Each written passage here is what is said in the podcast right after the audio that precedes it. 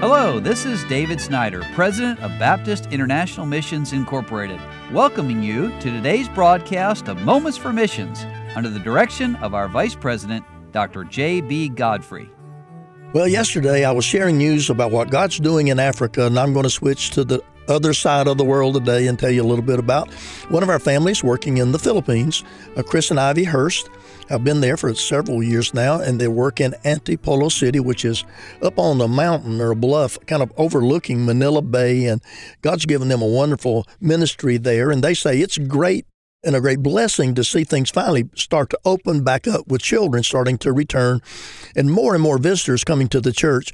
We praise the Lord that our people realized the importance of assembling ourselves together and did not remain homebound Christians. With the Philippines being a matriarchal society, Brother Hurst has a burden and a desire to strengthen the men of the church. He's teaching and training them to take the lead role, not only in the church, but more importantly, in their homes. Way back in March, Chris had a men's cookout the men enjoyed grilled burgers along with some friendly competition, encouraging fellowship. And then Brother Hurst, that's Chris, focused the Bible study time on leadership in the home, with a number of the men later testifying that God convicted them about their relationships with their wives and children. Please continue to pray for the men of their church to be the leaders that God desires them to be. And then switching gears a little bit, they're in the same church. They said, We believe that missions is the heart of our Savior. Our World Missions Conference is in November, but we had a missionary emphasis Sunday toward the end of March with the primary focus of that Sunday on local church planting in the Philippines. And God allowed us to partner with four national church planters and one to a foreign field. And we praise the Lord for increasing the faith and the faith promise commitment of our people each year.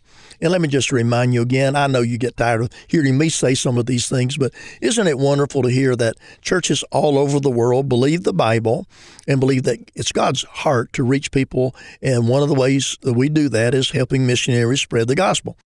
Well, Brother Hurst also said, it's been a blessing to see a number of visitors in our Sunday services because of our faithful soul winning. Recently, Ivy approached a woman named Aiko, asking if she could share the gospel with her. And Ivy and her partner, Marjorie, were invited into her home so that they could share with Aiko's husband and two teenage children. Now, nobody received Christ that day, but the family came to church the following Sunday, and each was counseled separately. Uh, during the counseling, each of them made individual decisions to receive Christ as their Savior. Since then, they've been participating in Saturday discipleship and attending services on Sunday. Please pray for the Mendoza family for growth, for faithfulness, and adherence to the truth.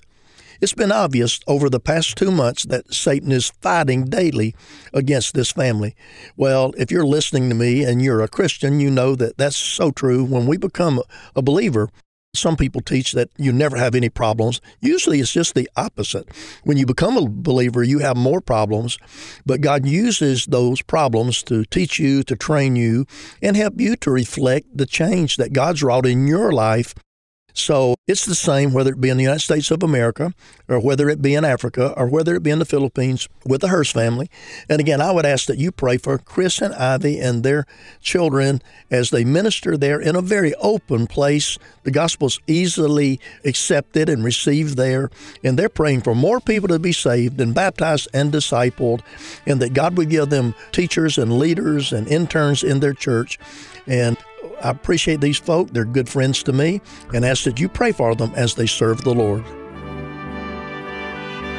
You've been listening to Moments for Missions. For further information, please write to BIMI, P.O. Box 9, Harrison, Tennessee 37341, or call us at 423 344 5050 or you can visit us online at www.bimi.org. Until next time, may the Lord richly bless you.